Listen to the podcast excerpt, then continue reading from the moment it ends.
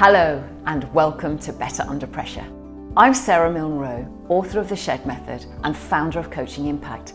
And in this podcast, I talk to leaders from all walks of life about being better under pressure and using pressure for better.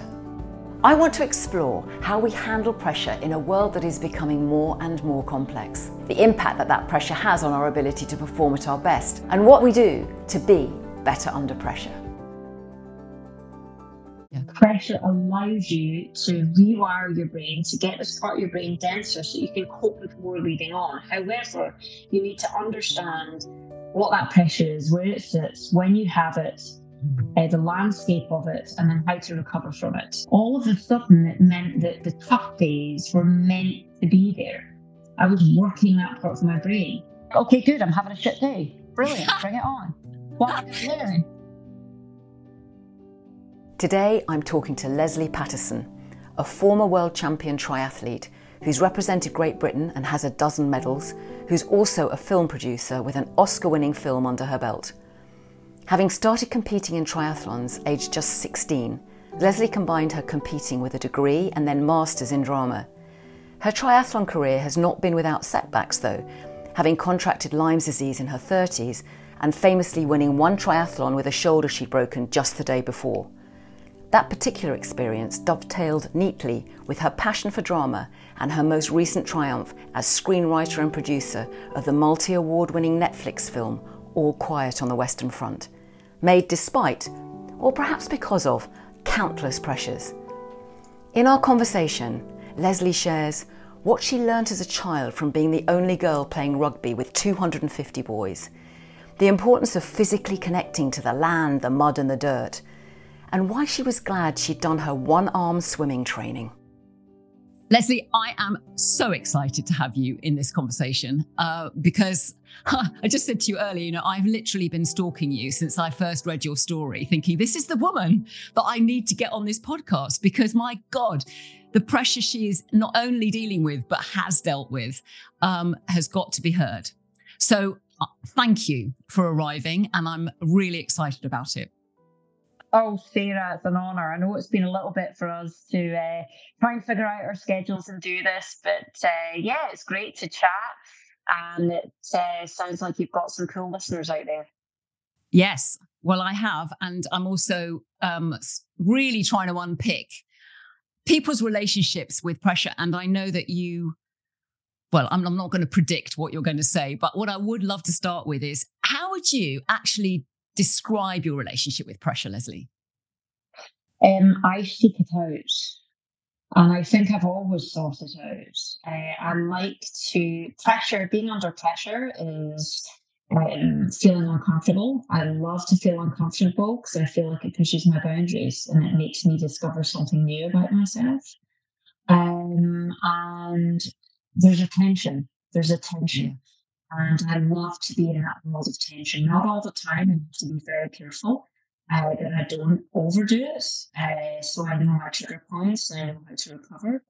Um, but yeah, I definitely, I definitely have a relationship where I, I, I seek it out, which is both good and bad, right?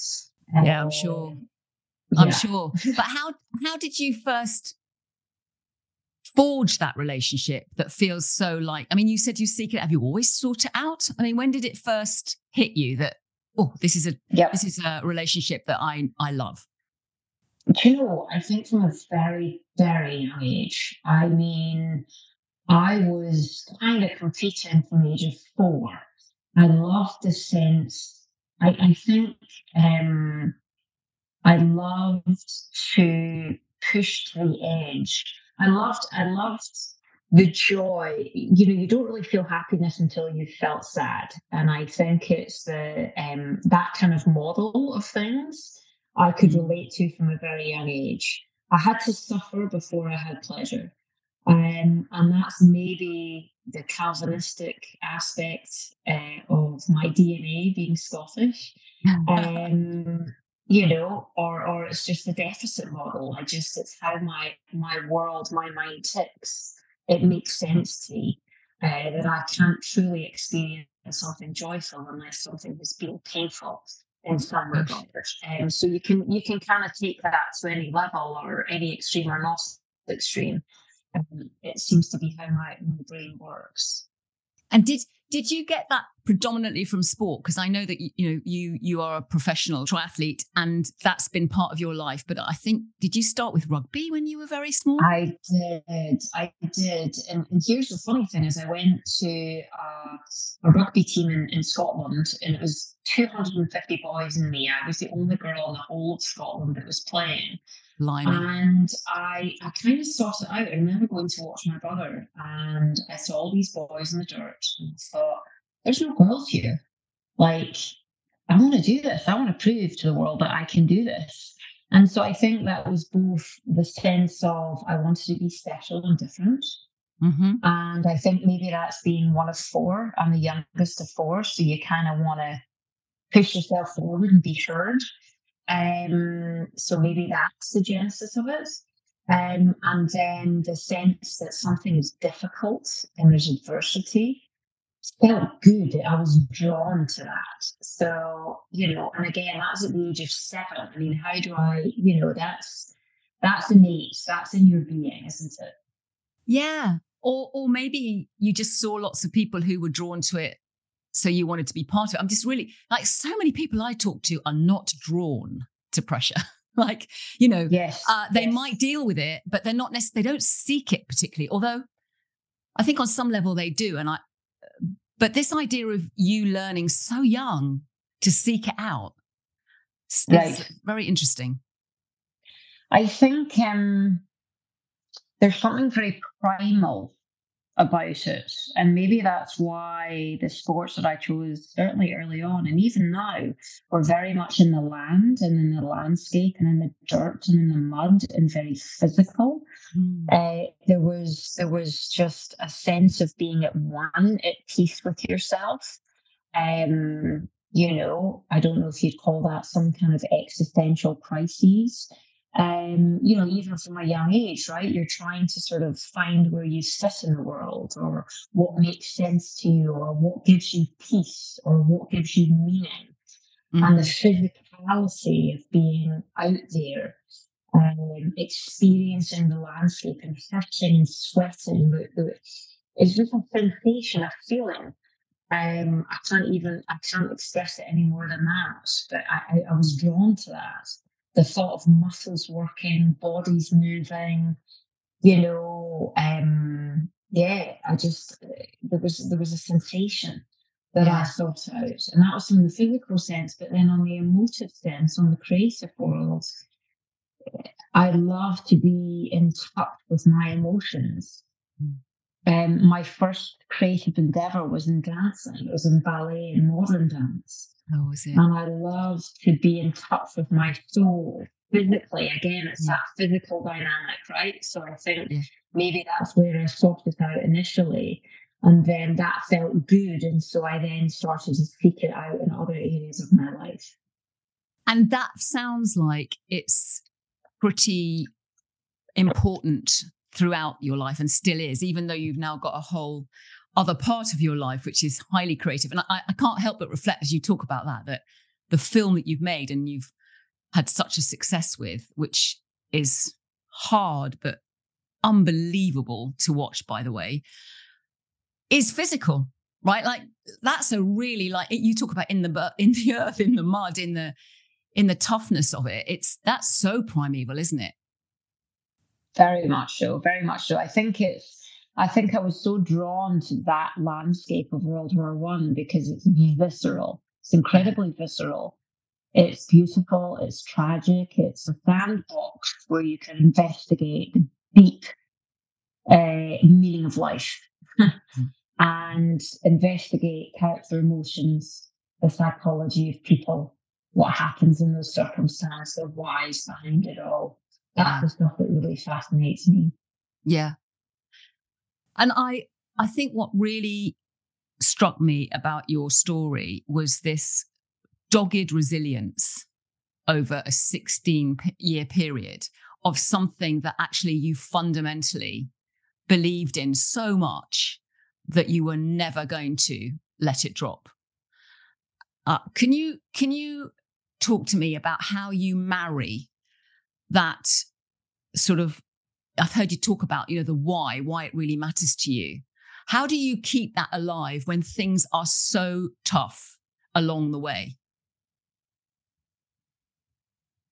You know, I think it's a it's a feeling, right? Um, it comes down to a sense of something. And I would only have to watch a really good war film or a film that really, it, it wouldn't even have to be a war film, a film that meant something, that said mm. something important, that moved me to tears, that would keep me on that trajectory of I have to tell this story because it's it's ultimately about the impact of storytelling and the impact of film as a medium yeah. has been profound in my development as a person that I want to have that impact as a storyteller. So every step of the way, if ever I was down or frustrated, I'd only have to watch a good film or watch a behind the scenes or watch a collaboration, listen to a director talk about a vision or a writer or or, or, or, and it will keep me on a path. Like, I have to make this. I'm just to keep going. Yeah. I mean, it's interesting uh, how people keep that purpose energy so central, so, so, so sort of at the heart of every choice you make along the way. Um, it, it, it, it shone out when I listened to you talk about the power of that energy for you, as well as the physical um, stretch that you run alongside it almost. I mean, you literally ran it a lot. You ran alongside the idea of keeping the money coming in every year through your athletic brilliance in order to keep your dream of this creative story that needed to be spoken out in the world. These these two forces seem unbelievably strong when they run together. Yep. Well, they're they're curiously similar. And I think a lot of people don't think that sports and, and, and film are similar in terms of, you know, a career. But I think I've been successful in sport because I've been creative. Because if you want to have a long career, you have to be dynamic, you have to be flexible, you have to think outside the box. You have to be creative with how you are constructing your training program, your approach, your attack, the whole thing. And, um, you know, I dealt with chronic Lyme disease, a lot of injuries. Yeah. I constantly had to pivot. And it was the creativity that kept me true to that. Um, you know, and, and, and, and kept me being able to do that. And equally, the discipline and the structure in sport. You know, so much of certainly endurance sport when it comes to success is you have to break things up into manageable chunks. You have to understand mm. the, the neurobiology of your brain and how it works, how dopamine works, how motivation works. So segmentation is a huge piece of sport. Yeah. You know, if you've got a six hour training day, which was every day, and you're having to cut every minute of that reposition yourself if it's not going well, if it is going well, you know, you're having to sort of say, okay, I've got two minutes left on this, and then I'm going to change my attitude, or then I'm going to this, or then I'm going to that. You're constantly navigating that landscape into into separate goals. So that's part of my brain that's been wired to be like that, you know, and and that's the thing with your brain. You you you you you have to earn resilience. You you, you can't learn it so, mm-hmm. and there's a part of your brain, this is what's been wonderful for me is being married to a psychologist. And he really taught me a lot of this. There's a part of your brain that sits behind your eyes called your anterior cingulate cortex, your ACC. And it actually processes emotional and physical pain. And um, as we deal with tough scenarios, that part of our brain actually grows and gets denser you know, we know we've probably heard of the term neuroplasticity. That yes. means your brain, the wiring of it is changing. So the wiring of your brain changes. And as soon as I understood that, all of a sudden it meant that the tough days were meant to be there. I was working that part of my brain.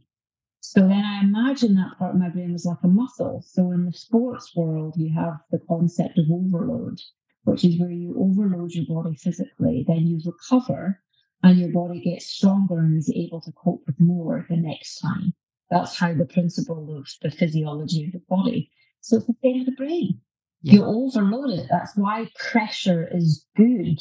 Yeah. Pressure allows you to rewire your brain to get this part of your brain denser so you can cope with more leading on. However, you need to understand what that pressure is, where it sits, when you have it, uh, the landscape of it, and then how to recover from it. So that yes. just like training, you can have the overload and recovery principle. So you're always progressing and you're never getting bogged down. I absolutely love that reframe of it's my brain getting stronger, you know, or it's that particular part of my brain getting stronger. As yep. as you see an you know, as you see a potential hurdle or you see a potential problem, you're uh, my, what I'm hearing from what you're saying is you approach by saying, okay, an opportunity to work that muscle even more so it gets more resilient. Excellent. It's, yeah. And it's it's like, okay, good, I'm having a shit day. Brilliant, bring it on. What am I going to learn? Do you know, I was just, like, yeah. Yeah. I was just reading something. Um, it was um, one of the Stoics.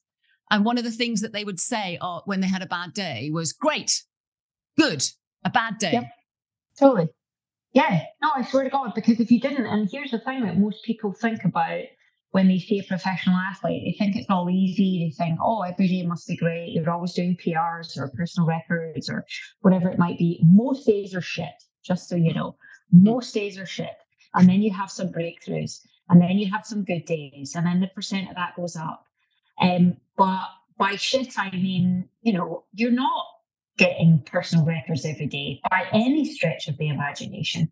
But what you're doing is you're reframing the different phases of training that you're in and what you're getting out of that specific day.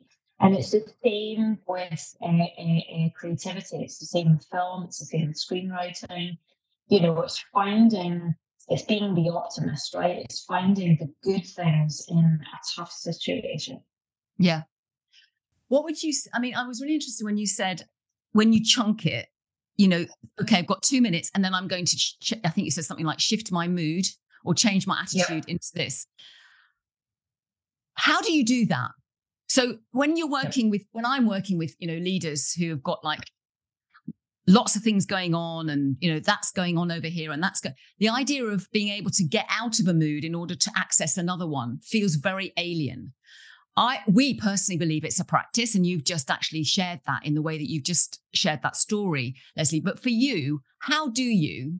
What's your practice for saying, right, I'm shifting my mood over here and I'm going to change it over here? What do you actually do to do that? Yep. So I I often do a counting pattern. There's many different things that I'll utilize. Normally it's a physical thing, um, but I'll do uh, I do a, a countdown. Like um, at the beginning of a race, I'll do it three, two, one, here we go. Okay, and that's the change of attitude. So I actually have that in my head. So I have a couple of little things like that that I do. And then if it, if it needs more than that, uh, it might be uh, a piece of music, a piece of film, mm-hmm. a visual aid. Um, it might be a physical behavior that I do. Uh, it might be walking out the room and back in. Um, we do some breathing exercises. Um, you know, my husband does one that works the phrenic nerves, which plans down the amygdala, um, which is a specific form of breathing. There's a wonderful neuro- neuroscientist uh, called Andrew Huberman that had a great yes, podcast. Yes. And he does a lot of that. I'm sure you know of him. He does a lot of that kind of stuff. So there's you, you can change your physiology, which will impact your, your mental acuity, yeah. your mental application. Yeah. Um, also, as well, I've had these things like alter egos. Um, and I'll have triggers for different alter egos that I have depending on the situation. Um, and they're normally those alter egos, you know, say for example, if I'm dealing with a tough uh, scenario um, in a meeting, uh, I'm getting frustrated or impatient, you know, I maybe have three or four different people that I um, revere that would have dealt with that situation in a very specific way. And I've watched videos, I've listened to them, and I know their physical or or like some of their traits that they do, some of their behaviours that they do, and yeah. I maybe mirror some of those behaviours to get me into that alter ego of that specific person. So I have many different techniques that help me. Really interesting. I think I I either heard you or read about when you were pitching over the 16 years for this film. I think you said there were a couple of opportunity uh, opportunities. I think you went in with your husband, but um, you were told you were smiling too much, or you know that there was something that was going on in the interaction that actually. How d- so you must have come across some very tricky conversations in the process over the last 16 years. So could you Oh, could you pull out a specific example, Lesley, where something happened and you pulled out one of these tools that got you back in the game? Gosh, that's a difficult question.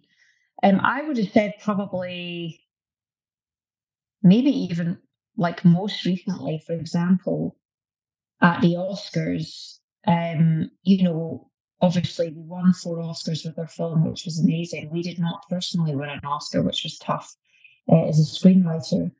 Um, and so I really had to. I was going down a, pretty bad path uh, of just negativity.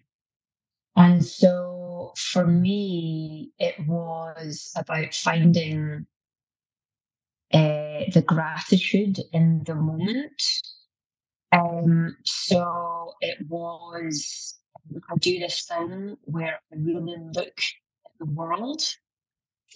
So I open my eyes and I say a little mantra open your effing eyes you know so it's like you're going to open your eyes you're going to look around and you're going to be aware of your situation and find the gratitude in the moment um so that was certainly something i did during that time. So there's many different kind of like habits i suppose that, that i use but for the most part uh, in the moment if i'm dealing with something difficult say in a meeting or where i'm challenged it's taking a deep breath and standing back um, and trying to integrity, I suppose, um, and treat people kindly, even if they're not treating like it's almost like the kill people with kindness is a big one for me. Um, because I think if you disarm people with that, Mm. then you know they're they're they're they're, they're either going to back off or they're going to keep going. But you know you've acted with integrity, so you can walk away from the meeting knowing you've done everything that you could have done. Yeah. Yeah. That's a great example. And it's it's actually also being hyper aware that when you feel you're going down that road, what you called it, um, I could feel myself going spiraling down into negativity. Yeah, It's being Yeah. really aware of that, isn't it? I suppose it's being Right. super alert to when you do that and know, Right. right, this is when I put in something. Right. Yeah. right. And we do this great technique with athletes, in fact, and we've done it with business people too, where um oh gosh, what do we call it? I can't remember because we've written a book, uh, The Brave Athlete. Um, it's essentially to do with your limbic system, that Yes. part of your your brain that, that is really angry and, and, and primal. And, you know, it's kind of like that screaming child in your head. And um, and what you do is you is you let it run riot. So you do think negatively and you are frustrated and you go in the bathroom and you have to do it for a certain amount of time. Like I think it's uh, maybe three minutes or something like that, like a decent amount of time. And it's negative self-talk, but for a pe- like a long period of time until you essentially run out of things to say, and you let rip. You let rip for that three minutes. And what happens is the limbic system actually calms down. Mm. So all of those sort of centers in your brain start to release. And we know that it's almost like the phenomenon when you cry yourself dry. When you cry, cry, cry, cry, cry, and there's nothing left. It's the same phenomenon. So if you're really spiraling down into that negativity, it's almost like go in your cupboard and let rip for like three minutes. Like I'm not good enough. I'm this, I'm that, blah blah blah blah blah, and keep on going until you have nothing left to say and you start repeating yourself. Then you know you've exhausted. Of course, that's tough when you're in a meeting. you know, if you were to suddenly do that and let it, I mean, I think that's what's so interesting. I mean, we are, you know, the idea of, we call it the dog brain, which is very similar. Like when your dog brain's taken control or taken grip, it's like that's the what you've just described to me is the honest approach right it's like saying this right. is in my and i'm now letting it out like a like a child that won't stop you just let it speak mm-hmm. its bit until it i think what i witness what and, and it happens to me you know when when you can't let it out it then can be very unhelpful because then you say things what i call gut to gob reactions which are not necessarily helpful right. but you end up saying it in disguise almost um, which cannot necessarily be helpful. So I think this is again where the alter ego can come in, right? If me, Lesley, the person, is having a reaction that I don't want to be visible, I have an ability to put on a character. And it might come across as fake, but if that's all I can do in the moment until I get out of the room and I let that release, yeah. then that's what I do. Yeah. Um, but I'm pretty good at, you know, it's it's it's a classic. You know, you can even visualize it. The yeah. Yeah. You know, that kind of character. You just you put it on and you fake it. Yes. Yes. It's so interesting this discussion about faking. I was listening to something the other day saying, you know, you can't fake it. It's it's wrong to fake it till you make it. And I have to say there have been not. moments in my life where actually I've learned so much by faking it and learning actually that I can mm-hmm. do it by faking it and that I wouldn't have known mm-hmm. had I not tried it on for size. You know, and also there are 100%. times when you can't in my view anyway, um, I was a teacher for 13 years with very challenging, comprehensive kids. And if I had been truly saying what I what I felt in those moments, I probably would have got the sack, Lesley. you know, I had to I had to put on a, a, a, a way of getting through it. And actually I, I realized by doing that that I could get through those difficult times. It got me through. And actually I realized yeah. more about my range than I had right. realized, actually. And we all do we all do it every day. We put on a mask. It maybe isn't exactly what we're thinking or feeling in a moment, or we become someone or we become an identity to get through a moment, you know, whether it's as a mother or as a partner or whatever that might be. So that's a very normal phenomenon. Um, but you know, there is actually science to support some aspects of faking it to make it. There's physio a physiological response to certain behavioral poses, for example, the Superman pose, mm. and so on. You know, that increases testosterone, it reduces cortisol. So there's there's often a neurological reason why that's why this sort of the new science of the neurology of the brain and the impact on the body uh, is is a wonderful new field, right? Because it yeah. actually is, you know, there's a lot of stuff that that that, that makes sense, and actually there's evidence now to support why it works. Yeah. Whether you're a fan of the principle of faking it till you make it or not, this idea of acting as if features so powerfully here in how Lesley's learnt to deal with adversity. Also, in how she remains so tightly connected to her vision and what's possible in her success both in sport and in film, it's one of the main reasons actually why I became so intrigued with her journey. I want to recap on some of the act as if examples that she shared so far. Firstly, I love the reframe of, okay, I'm having a shit day, brilliant, what can I learn? I'm definitely going to be more intentional about this. When I next find myself spiraling down on a day that's not going the way I'd anticipated, this is what I'm going to use. This isn't about downplaying the significance of the events, but rather it's about reminding myself that calling them bad and ruminating about them just won't make them any easier to cope with. Instead, why don't I just save my energy for more useful things to focus on? Or, as Lesley points out, learn from whatever lesson I can to find the nugget of gold in that tough situation. Secondly, the power of calling on alter egos. To have three or four people who you revere who you can instantly bring to mind when you need their approach or their energy in a specific situation. Why not? We learn from others all the time. Why not be deliberate about creating a cast of energies from people who inspire you, dead or alive, it really doesn't matter, and ask what they would do in each situation and try that on for size? Be it to become it is perhaps a more enlivening way of saying fake it till you make it.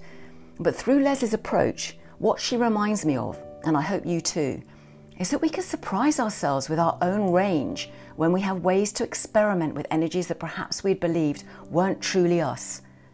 What if it could be you? Talking of which, can you just quickly share Lesley, that moment where you had to earn the money you needed to keep the rights. and this is the story that really made me think, I have got to speak to this woman.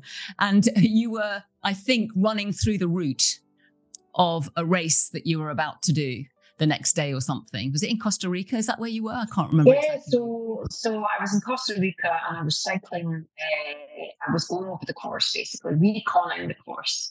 Uh, and the type of triathlon I do is all off roads, it's on trails, on mountain biking. So you're checking out the lines of the course, like is there a rock here? You know, which way do I go down? And I fell off my bike, fell onto my shoulder, and I actually broke it. Not that I knew this at the time, but it was just very sore and I couldn't lift it up. And I was devastated, devastated because we were relying on somebody to pay the option payment for the, for the novel. And um, we had to re up the option every year. That cost us about 10,000 bucks. And we didn't have that kind of money. So my race money was that money. And um, not only that, I was coming back from a lot of illness, and this was the first time I felt good. So there was many things on the line, and yeah, I was just devastated. But then I immediately, after a few tears, sort of tried to figure out what can I do here. And spoke to Simon, my husband, and he was like, Can you ride your bike? I said, I've already tested that. I can kind of put my hand up as long as I don't lift my shoulder up. And anything that's technical on the mountain bike, I'll walk down. Okay, okay. Can you run? I'm like, actually, up and down motion is not a problem. It's just if I lift it, it's fine. Okay.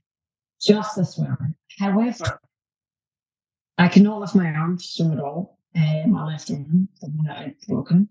Uh, but I was very good at the, or I am very good at the one arm drill because in swimming you do a lot of technical training where you're doing drills, you're doing this, you're doing that. So, you know, there's a specific one arm drill uh, that, that's very common and I'm really good at it. So, um, so I was like, oh, why don't you just try swimming with one arm? I'm like, you know what? Like, what's the worst that can happen? Like, in the water, give it a go. Like, do you know what I mean? Why not? Yeah. Like, yeah. I'm, I'm well, no, I don't know what you mean, but yes. I mean, so, I mean, yeah. Yeah, but, I can't know. I mean, it's just my my kind of attitude, I suppose. I just can't have a fuck it attitude. It's just a fucking attitude.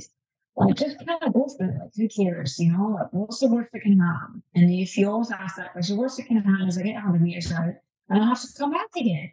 Well, if they're going to go, I mean, you know, there's nothing worse than not going to go. So I spoke to my physical therapist, made sure that, you know, as long as I kept it somewhat stable, it wouldn't really make it any worse, right? Yeah.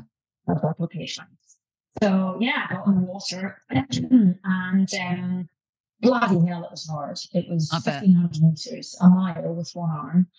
Uh, but I but I got out and I was 12 minutes down off the lead. But you know what? I just didn't care. I was I was like that. Oh my god, that's just fun. I'm like, what are that was so cool. Like, you know, here I'm the streets, like not giving a flying fuck and just kind of having a, I almost have a laugh at the ridiculousness of it. Like, give me something ridiculous to do, and I'm gonna have a go. So I got in the water, off I was on my bike, and I started to make time on the leader.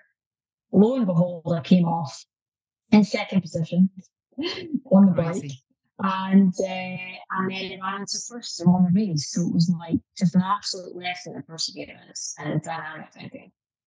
Wow. What an amazing story.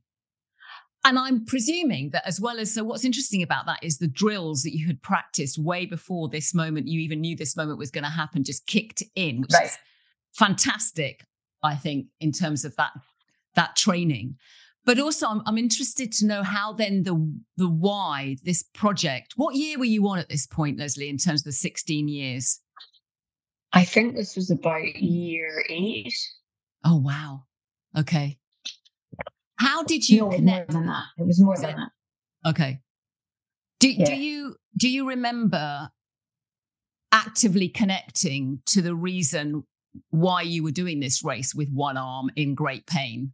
Or was it more about the the competitive part of you that just needed to just get it get through it and do it because it was ridiculous? You know what what could did I think it was both. It was both. It was both. You don't like i'm not someone i'm not an overthinker. Let's put it like that. I wasn't sitting there going oh my god what if? I'm just like you know let's just have a go. Just like have a go.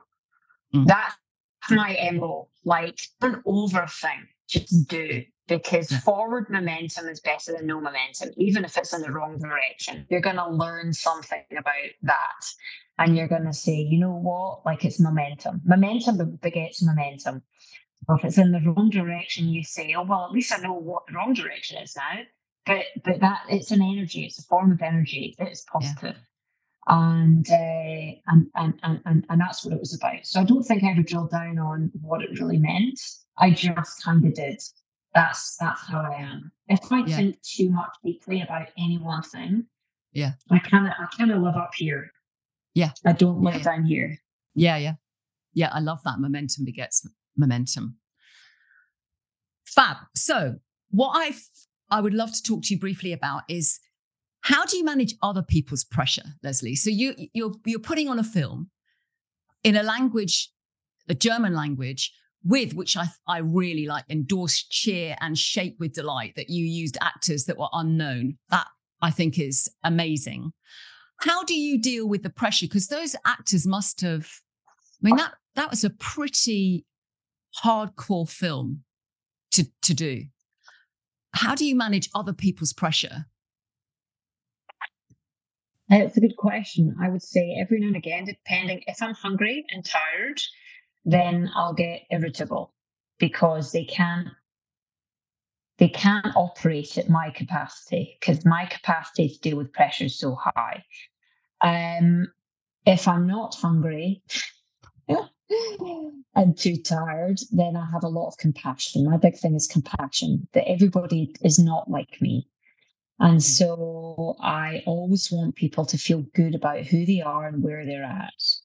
So it's a no judgment scenario is is where I'm at. And um, I understand that, you know, other people's strengths are my weakness and vice versa. So yeah, I think it really is just a place of compassion when it comes to other people and how they're dealing with pressure and what that means. Mm-hmm. And do you think this whole endeavor, if you, it was just something that you learned through this that you didn't already know about pressure or resilience? Um, to it, it, it really is about the team around you. So if you're going to be able to deal with pressure again and again and again, you want to have a good team that supports you, who you are as a person, and that you support them through theirs. And that's the beauty of what I do. It's collaboration, absolute collaboration. So, and you only really get a good team by giving, giving out. If you're a person that gives out, then you're going to have good people around you. It's yeah. as simple as that. And then, and then those people around you are going to make you want to give too. Yeah. Yeah and and I I'm interested when you said, you know, if you're tired or you're hungry, that's much harder to bring compassion in. So do you really take care? I mean, in the in the sort of marathon of putting this film on, and maybe I mean, and I'm sure there's many other things that are going on in in development for you anyway. How do you take care of that? Yep. I I I am very disciplined about my food. I mean, I have food with me at all times. I have a food bag, I have snacks, I have this, I have that. I plan ahead. I'm a strategic thinker. If I know I am going to, you know, it, you know, I don't know, I'm, I'm, I'm making a trip and I know I need to get in my training. I'll make sure there's a gym there. I'll make sure there's equipment there. I'll send things ahead.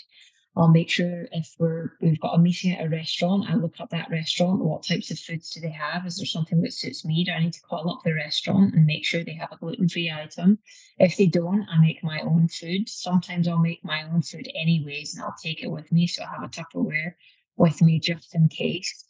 Um, and because often, certainly at the moment, you know, we're getting invited out or we're going to people's yeah. houses for dinner if you don't know when you're getting eaten and what they're going to provide, I always will take something with me because if I don't eat, because I'm an athlete and my yeah. body, my metabolism, like I am unfunctional if I don't have the right food. So, yeah. and I've had to learn to be a lot more flexible, uh, which has been good for me because I was so disciplined being a, a world champion athlete Mm. Like I've had to learn to pull back. If you get OCD, right? OCD about it, that's, eh, you know, again, both the good part of, of my discipline and the bad part.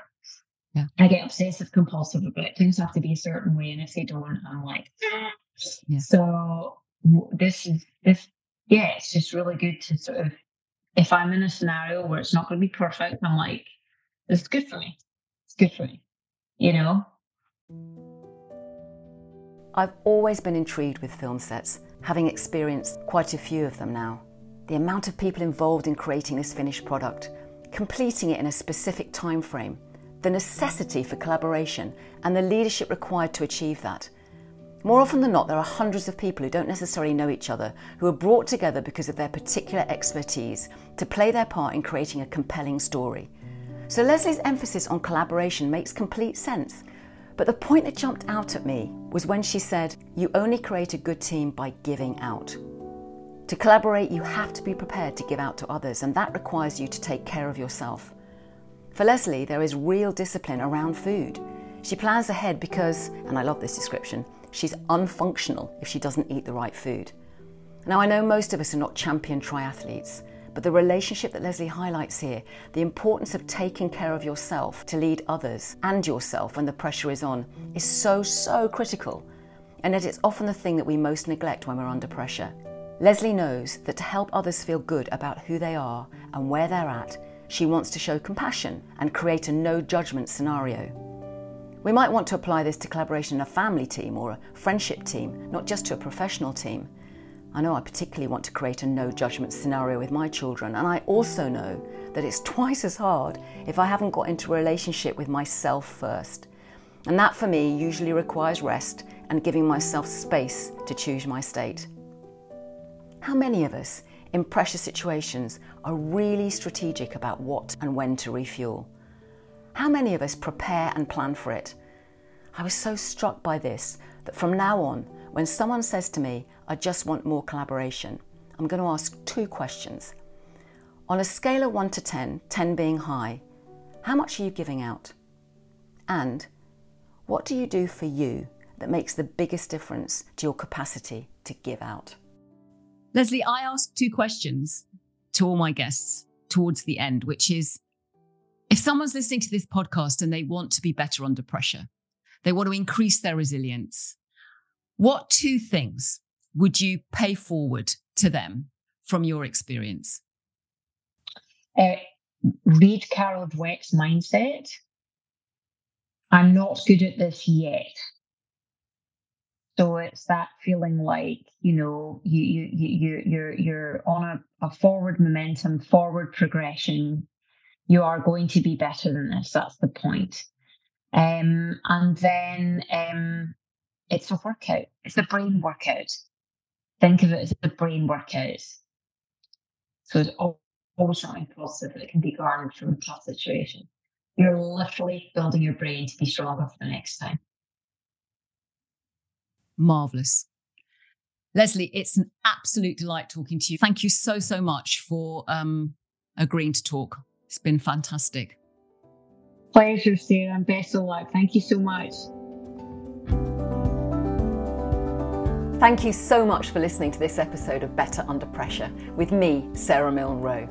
If you enjoyed it, please do subscribe and let us know what you found useful or what you'd like to know more about. Our aim is to share as many examples as possible of what people do to manage pressure for better. If you're interested in any of the practices mentioned, check out my book, The Shed Method. Alternatively, you can find us at Coaching Impact or me on LinkedIn and Instagram. Better Under Pressure was produced by the fab team at Smart Cookie Media. Thanks so much for listening, and until next time, goodbye.